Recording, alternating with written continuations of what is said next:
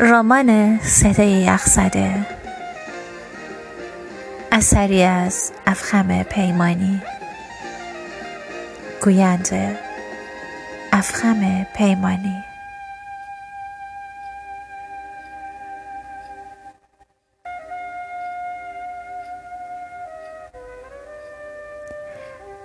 فصل سوم. ضربه کاری که مرا نکشت اما اسیرم کرد دمق روی مبل نشسته بودم و پدر مادرم هم به منزل زده بودند مادر را همچون کف دستم آن هم بدون هیچ خط و خطوطی می شناختم. خیلی زود مثل کوه آتش فشان جوش می آورد و تا حالا هم با رکوردی بی سابقه توانسته بود حرفش را بخورد.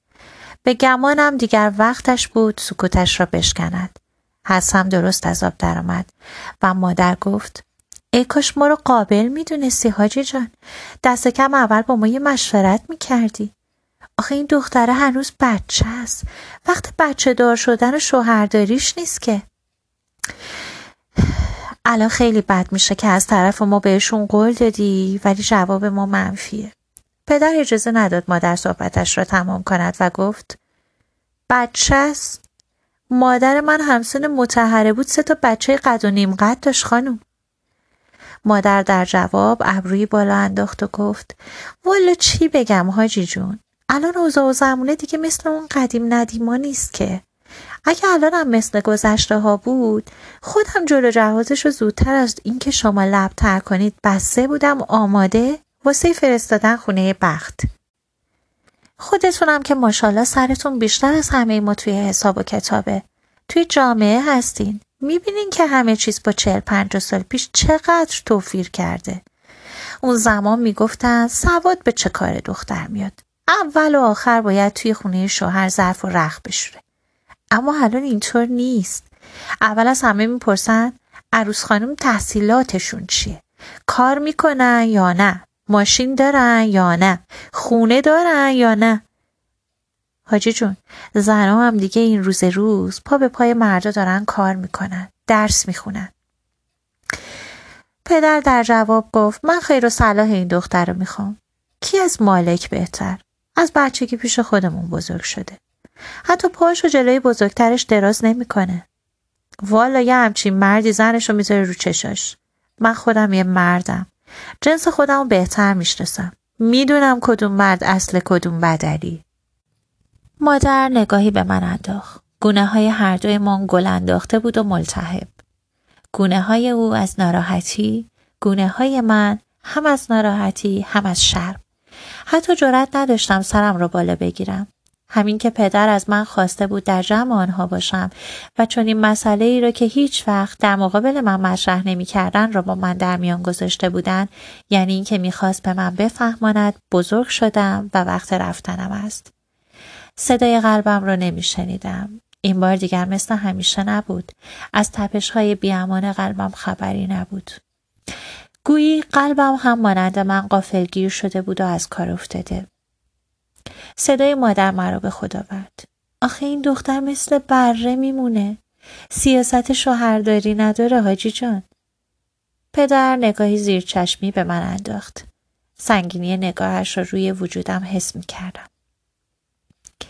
پدر گفت خودم یادش میدم که دیگه بره نباشه. یادش میدم که چطوری خودش رو بدمزه ترین خوراکی دنیا به گرگ هایی که به طمعش به سمتش میان نشون بده که دندون لعنتی طمعشون رو واسه همیشه بکشن. یادش میدم که سیاست با دهان بسته فریاد کردن و شادی دزدیدن از این زمونه خسیس رو یاد بگیره. نگران نباش خانم. با شنیدن حرفهای پدر گویی قلبم تازه از خواب رخوت بیدار شده باشد. شروع به بدقلقی همیشگیش کرد و تپشهای بیامانش را آغاز کرد. احساس تنگی نفس داشتم.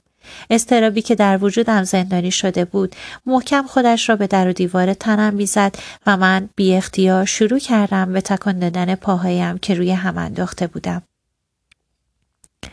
و تا به خود آمدم دیدم مشغول جویدن ناخونهایم هستم. مادر با چشم قره به من حالی کرد که انگشتهایم را از دهانم بیرون بیاورم. من هم سریع به حالت دست به سینه نشستم اما فشار به قفسه سینم تنگی نفسم را دوچندان کرد و دوباره زل زدم به گلهای رنگی قالی که دیگر در نظر من نه تنها هیچ رنگی نداشت بلکه دیگر خود زندگی هم از آن لحظه به بعد بیرنگ می نمود. پدر گفت اینطوری هم خیال ما راحته. همین که متحره راحت و آزاد می‌تونه هر جا که خواست با نامزدش بره. تو نظرت چیه دخترم؟ من؟ به راستی چه باید می‌گفتم؟ باید می‌گفتم صد درصد با نظرتان مخالفم. ای کاش می‌گفتم اما نمی‌توانستم. یعنی هیچ وقت چنین چیزی را به من یاد نداده بودند که حرف دلم را بزنم. همیشه برای رعایت ادب از همان بچگی فقط یادم داده بودند که بگویم چشم تا در نظر دیگران با وقار متین و با ادب به نظر برسم. اما نمی‌دانستم روزی خواهد رسید که دلم نمی‌خواهد مطیع و با ادب باشم. دلم نمی‌خواهد که چشم بگویم ولی مجبورم که بگویم چشم. این بار مثل همیشه و مثل گذشته حرف از غذا، رنگ لباس، نوع پوشش، مدل جامعه دادی یا کیف مدرسه نبود که بگویم چشم هرچه شما میفرمایید. حالا پای آینده و خواست بالغانه من در میان بود. افسوس که نمی توانستم نزدیکترین و عزیزترین افراد زندگیم را حتی از درون خودم مطلع کنم. به نظر من بدترین چیزها همیشه در درون آدمی اتفاق می افتد. اگر اتفاقهای وامانده زندگی در بیرون از آدمی رخ بدهد مثل این است که کسی یک تیپا حوالت بکند و آن وقت تکلیفت مشخص است. تو می‌زنی به چاک. اما از درون چه؟ از درون می‌خواهی به کجا فرار کنی؟ از خودت فرار می‌کنی به خودت. از ایما و اشاره های مادر فهمیدم که پدر در انتظار جواب من حوصلهاش سر رفته. مادر به من حالی کرد که زودتر باید جواب پدر را بدهم. فرصت کم بود و من باید می جنبیدم. سخت است همزیستی کردن با کسانی که دقدقت را نمی‌فهمند اما عزیزان تو هستند و از روی علاقهشان به تو کاری را می کنند که مورد علاقه تو نیست. سرکشانه یا مطیعانه، معدبانه یا بیادبانه باید زودتر جواب می‌دادم. مادر جان خدا بیامرزم حق داشت که می گفت متحره جان تو تلاشت را بکن ولی برای دل خودت. هیچ وقت برای تایید و تصدیق دیگران هیچ کاری را نکن. به تعریفهای دیگران هم دل خوش نکن. اگر به دنبال تایید دیگران باشی بردهشان می‌شوی. نمی‌خواستم برای تاییدیه گرفتن از آقا جانم جوابی بدهم که بعدها خودم بمانم و مکافات آن جواب. از این رو کلمات به سختی، سنگینی و آرامی از حنجره بیرمقم خارج شد طوری که حتی خودم هم به زور می شنیدمشان ممن کنان گفتم من من نمی‌دونم آقا جون پدر تون صدایش را بالا برد نمی‌دونی؟ چی و نمی‌دونی دختر؟ ببینم تو شک داری که من به فکر آینده و پیشرفتتم؟ تو نمی‌خوای آزاد باشی؟ نمی‌خوای راحت و بدون کنترل محمود بری دانشگاه؟ یخ کردم. به یاد خنده های همشاگردی های دبیرستان افتادم که همیشه وقتی محمود را با من می‌دیدند با انگشت مرا نشانه هم می‌دادند که متحره انقدر بچه ننه است که حتی مادرش هم قبولش نداره. می‌دونه که نمی‌تونه تنها بیاد مدرسه.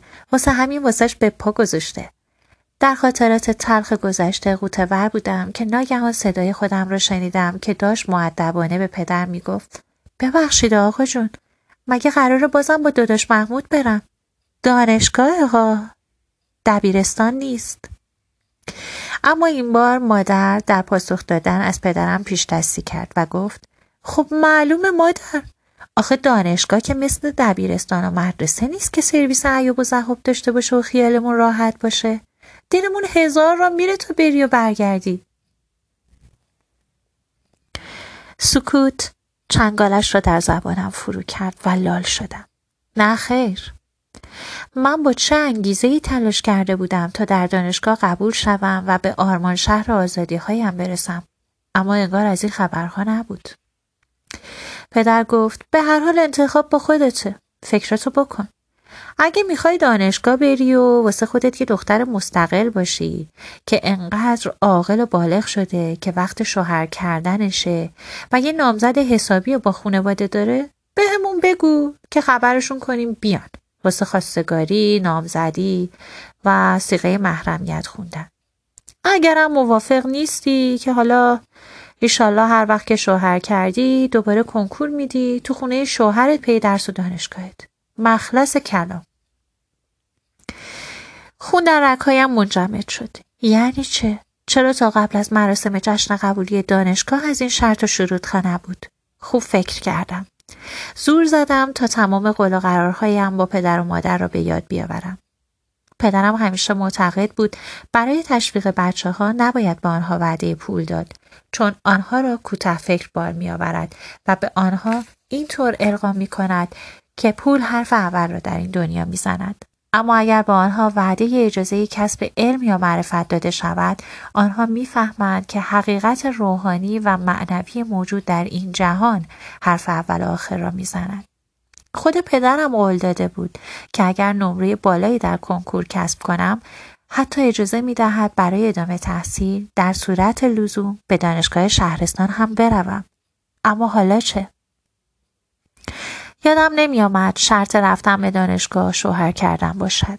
حالا چرا باید یا شوهر کنم تا بتوانم به دانشگاه بروم یا اینکه قید رتبه تک رقمی خود در دانشگاه هنر را بزنم و بنشینم در سکنج خانه تا وقتی شوهر کردم دوباره کنکور بدهم و به دانشگاه بروم باورم نمی‌شد در ذهن من پدر به فکر خیر و صلاح و آیندهم نبود بلکه بیشتر به دنبال آزار اذیتم بود.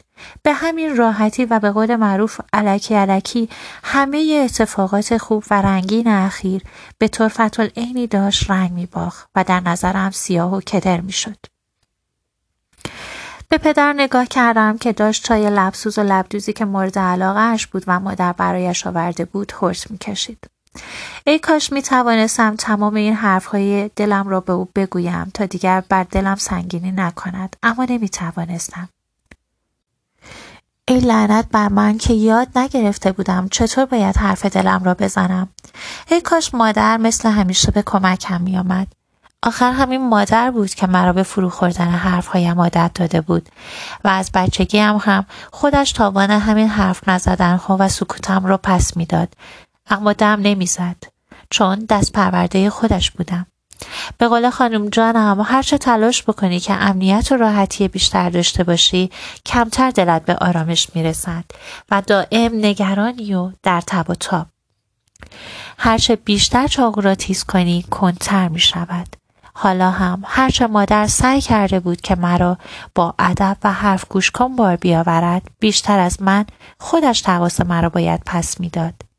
باید به جای من حرف می‌زد به جای من از من دفاع می کرد. به جای من تصمیم می گرفت. به جای من فکر می کرد و کلا به نظرم به جای من زندگی می کرد. اما مادر که من نبود. بیشتر وقتها حرف دل من را نه می‌فهمید نه می‌زد. فقط از طرف من اما به زبان خودش حرف می‌زد که البته این هم خالی از اشکال نبود. و همیشه مرا با یک یا چند مشکل ثانویه بزرگتر و دیگر مواجه می‌کرد. مادر با لحنی آهسته به پدر گفت حاجی جان قبلا که با دانشگاه رفتنش مشکل نداشتی. حالا چی شده که تا نره خونه یه بخت اجازه دانشگاه رفتن نداره؟ آخه بیچاره بچم با رتبه تک رقمی باید ترک تحصیل بکنه بشینه کنج خونه منتظر شوهر؟ مردم چی میگن؟ زشته به خدا. وزیر لب ادامه داد. بچم چشم خود پدر با دستش به مادرم فهماند که سکوت کند و در حضور من در این باره دیگر صحبتش را ادامه ندهد. بعد با لبخندی به لب از سر مهربانی به سمت من برگشت و گفت پاشو دخترم. برو توی اتاقت خوب فکرتو بکن. خبرشم به مادرت بده. ولی از یه چیزی مطمئن باش دخترم. اونم اینه که من و مادرت به غیر از خیر و صلاحت هیچ چیزی از خدا نمی‌خوایم.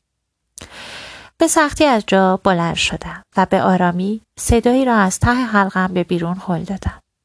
چشم آقا جون. به سمت اتاقم رفتم و در راهم پشت سرم بستم. اما گوشم را به در چسباندم. تا صدای پدر را که همیشه در آهسته ترین حالت هم دارای زنگ خاصی بود و محال بود که شنیده نشود را بشنوم.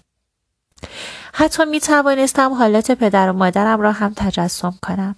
پدر اول نگاهی به در بسته اتاقم می کند تا از رفتن من مطمئن بشود و بعد آهسته سرش را نزدیک صورت مادر می برد و همانطور که تسبیح فیروزیایی را دور دستش می چرخاند با دست دیگرش صحبت می کند و می گوید تو درست میگی هاش خانم. قبلا با دانشگاه رفتنش بدون شوهر کردن مشکلی نداشتم. ولی خوب که فکر کردم دیدم دختر چشم و گوش بسته ما اگه پاش برسه به دانشگاه با این زیبایی خدادادی که داره قطع به یقین جلب توجه می‌کنه. و این یعنی خطر. متحرم که ساده گور اولین کسی که سر راهش قرار بگیره حرفای قشنگ قشنگ بهش بزنه رو می‌خوره. اون وقت هم خودش رو بدبخت می‌کنه هم ما رو. سکوت بود. صدایی به گوشم نمی‌رسید. خوب می‌دانستم که مادرم نگران شده و به پدرم زل زده تا ادامه حرفهایش را بشنود بلکه دلش آرام بگیرد. صدای پدر رو شنیدم که ادامه داد. مالک هم که مثل محمود خودمون از بچگی زیر دستمون بزرگ شده. خانوادهش هم که می‌شناسیم. نه نجسی و حرومخوریه نه دنبال ناموس مردم. والا تا حالا ندیدم رو حرف حاج ایوب حرف بزنه. تحقیق کردنم نمی‌خواد دیگه. اگه یکی توی این دنیا باشه که برای مراقبت از متحره مطمئنتر از خودم باشه مطمئن باش همین مالک. اصلا نمی‌خوام متحره پا جای پای معصومه بذاره. یه داغ دیگه ببینیم. وای. باز دوباره حرف از معصومه شد. خواهر بیچارم. از بچگی فقط چوب اشتباه و ندانم کاری پدر و مادرم در مورد تربیت معصومه را خوردم. گویی من برای آنها متحره نبودم. معصومه ای بودم که آنها می‌خواستند داشته باشند ولی معصومه آنها را به مراد دلشان نرسانده بود و حالا این من بودم که باید تقاس سرکشی ها و استقلال رأی معصومه را پس می‌دادم آن هم تا آخر عمر می‌دانستم که گلوی مادر به بغز و چشمانش به اشک نشسته. صدایی نمیشنیدم. احتمالا هم ذهن مادر هم یاد پدر به گذشته های خیلی دور سفر کرده بود. شمارش معکوس می کردم تا دوباره آتش فشان مادر فعال شود و ناگفته هایش را همچون گدازه های سوزان اما نرم بیرون بریزد. گوش تیز کردم. مادر با صدایی مضطرب پرسید یعنی میشه که باز متحره جا پای معصومه بذاره حاجی؟ سکوت به گوشم رسید و بعد دوباره صدای مادر. حق با شما ساجی جان. شما خیالت راحت باشه. من رازیش می‌کنم. متحره مثل برگ گل پاک و ساده است. انقدرم زود باور و ساده است که هر کی هر چی میگه باور می‌کنه. اون شب که خانواده آسد محمدینا شام مهمونمون بودن دخترشون هست ملیحه. ورپریده چند سالم از متحره ما کوچیکتره. رفته بود توی اتاق خواب متحر. منم رفتم چای شیرینی واسهشون ببرم. از پشت در شنیدم به متحره می‌گفت که شنیده به اونایی که صداشون خوبه بورسیه مخصوص میدن برن خارج از کشور تحصیل کنن. برن خواننده شن. بعدش هم گفت من اگه به جاد بودم یه همچی صدایی داشتم یه ثانیه هم معطل نمی کردم. وای نمی‌دونی حاجی بچه هم همچین زوغ زده پرسید راست میگی؟ کجا باید برم؟ آدرسی چیزی داری؟ ایمیل دارن واتساپ کنم؟ چه می‌دونم از این چیزا؟ ورپریده ملیحه جزه جگر نزده قاه خندید و گفت شوخی کردم بابا می‌خواست کاتو بگیرم. چقدر ساده ای تو دختر. خب شما بگو حاجی این ترس نداره؟ نمی‌خوام آیندهش تباه بشه. اگه درست تصمیم بگیریم با یه تیر دو نشون می‌زنیم. هم شوهر می‌کنه بچم هم میره دانشگاه. خب آینده همینه دیگه. دیگه چی؟ دیگه دنبال چی هستی؟ حق با شما ساجی خودم رازیش می‌کنم. پدر با آرامش که در صدایش به گوش می رسید گفت خدا خیرت بده. اون ملیه هم بچگی کرده. بگو پدر سلواتی نگو ور پریده. اونم بزرگ میشه و اهل. برو خانم برو ببینم چی کار می‌کنی. امین خانم. مادر از جا بلند شد و در حالی که به سمت اتاق من میآمد و صدایش نزدیک و نزدیکتر می‌شد شروع به دعا کردن به جان پدر کرد. ایشالله که خدا به این وقت عزیز شما رو واسه ما حفظ کنه حاجی جون. سایت بالای سر من بچه هات باشه تا هزار سال. اول خدا دوم خدا بعد شما. الهی آمین. از در اتاقم فاصله گرفتم و به سمت تخت خوابم رفتم و روی آن نشستم. تا وقتی مادر وارد اتاقم می شود متوجه فالگوش ایستادنم نشود. نگاهم به غروب گرگومیش آسمان افتاد. گویی آسمان هم مثل من دلگیر و خم به جگر بود. صدای اذان مغرب از مسجد نزدیک محلمان به گوش می رسید. وای که چقدر آرام می گرفتم همیشه با این صدا.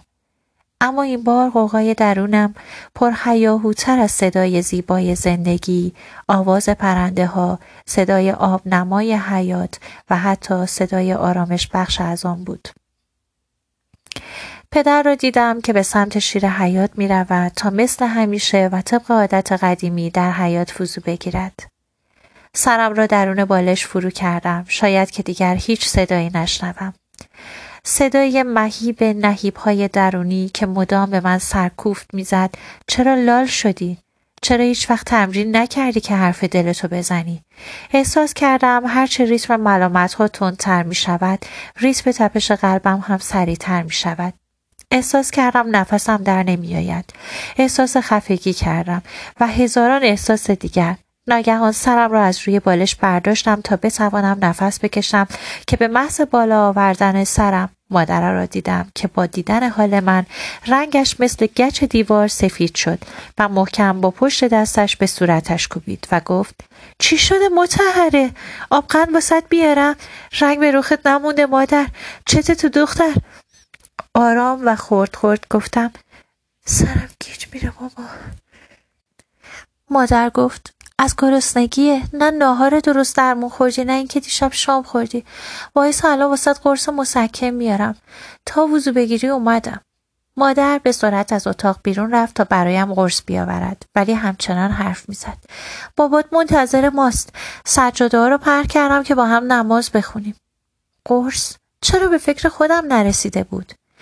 اگر قرار از این به بعد باز همان آش باشد و همان کاسه همان بهتر که بمیرم. چرا با قرص خود را نکشم؟ یک عمر بچگی کردم تا بزرگ بشوم و مستقل. اما حالا در بزرگسالی هم باز برای به حساب آمدن نیاز به همراهی یک نفر دارم. با استشمام بوی عصر چادر نماز مادر به خود آمدم. مادر را دیدم که بالای سرم ایستاده. چادر نماز به سر و آن را گره زده بود. با استرس و دستهای لرزان یک لیوان آب و یک بسته قرص مسکن برایم آورده بود. به آرامی و با دستانی یخ که هیچ حسی نداشت و مثل چوب خشک بود اول لیوان را از مادرم گرفتم بعد قرص مسکنی که برایم آورده بود را از او گرفتم. بخور بخور دخترم بخور عزیزم یا صاحب ازا خدایا خودت همه مریضا رو شفا بده. مریضی و درد رو هم از من خانوادم دور نگه دار. الهی آمین. چشمان مادر در عرض چند ثانیه خیز شد و نم نم اشکهایش تبدیل به طوفانی سهمگین.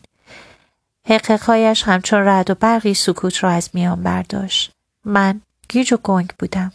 نمی‌دانستم مادر برای چه گریه می کند که ناگاه مادر شانه هایم را محکم گرفت و مرا تند و تند تکان داد و گفت متحره قول بده که هیچ وقت اجازه ندی که حتی یه خار کوچیکم به پاد بره. خب؟ بدون که اون خار اول و آخر تو قلب من میره. میمیرم اگه تو دختر تحت تقاریم یه چیزی بشه. نمی‌خوام تو ابد مثل معصوم داغت به دلم بمونه. های مادر باقی حرف او را فرو خورد و دیگر نتوانست به حرف زدن ادامه بدهد. آرام لیوان آبی که برای من آورده بود را به سمتش گرفتم. و او جوره از آن را نوشید و ادامه داد. هنوز که هنوزه یاد معصومه که میفتم جگرم آتیش می‌گیره مادر. دختر دست گلم پرپر شد.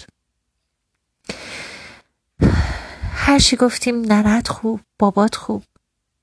این پسر فکلی به دردت نمی‌خوره. گوش نکرد که نکرد.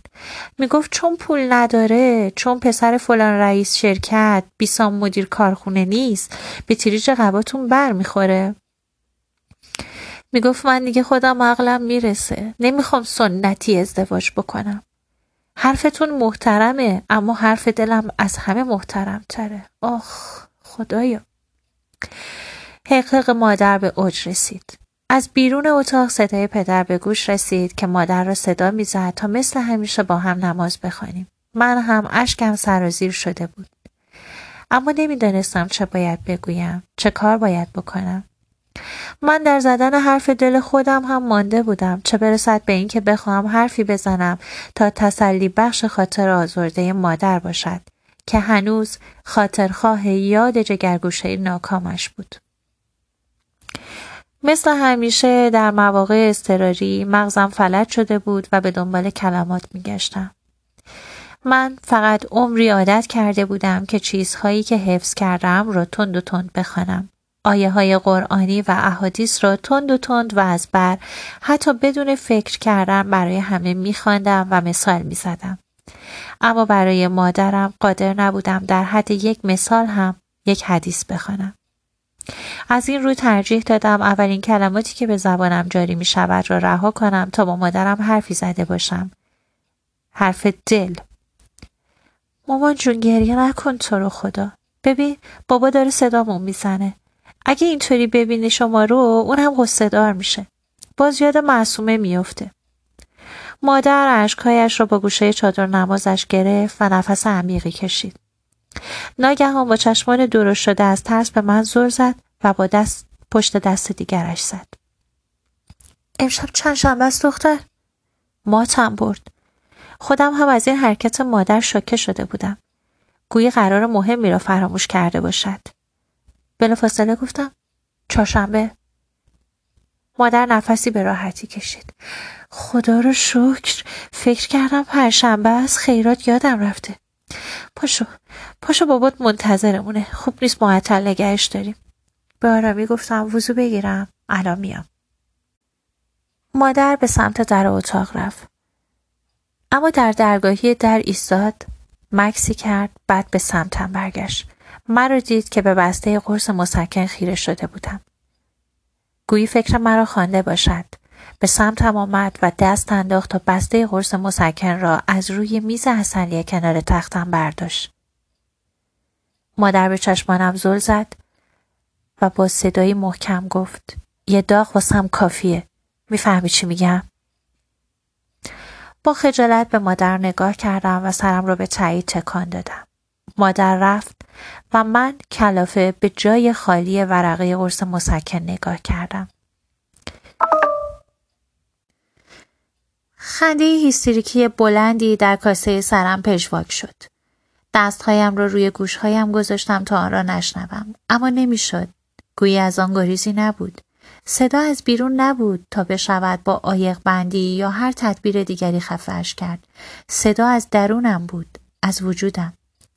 تو حتی نمی‌تونی به خودت یه قول بدی که بتونی پاش بمونی. تو هیچ وقت نمی‌تونی مثل معصومه پای چیزی که می‌خوای محکم بیستی تا بهش برسی. چیه؟ نکنه می‌خوای جوره نبودن معصومه رو تو بکشی تو هیچ وقت نمی‌تونی جای خالی معصومه رو پر کنی می‌دونی چرا؟ چون هیچ وقت نمی‌تونی مثل اون باشی معصومه واسه خواستش از خونواده و جونش گذشت ولی تو چی؟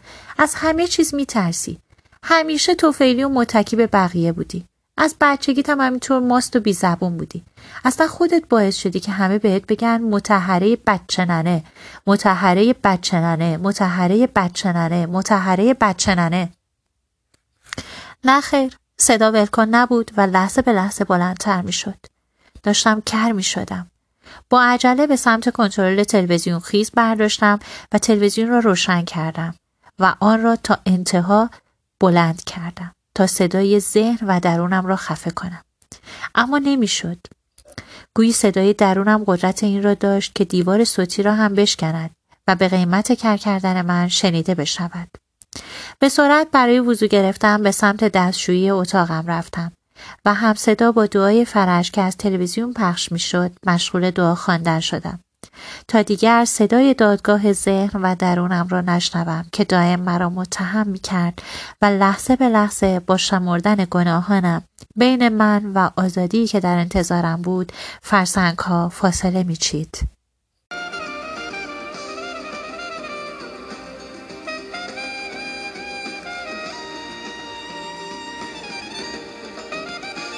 رمان صدای یخزده اثری از افخم پیمانی. گوینده افخم پیمانی. پایان بخش سوم.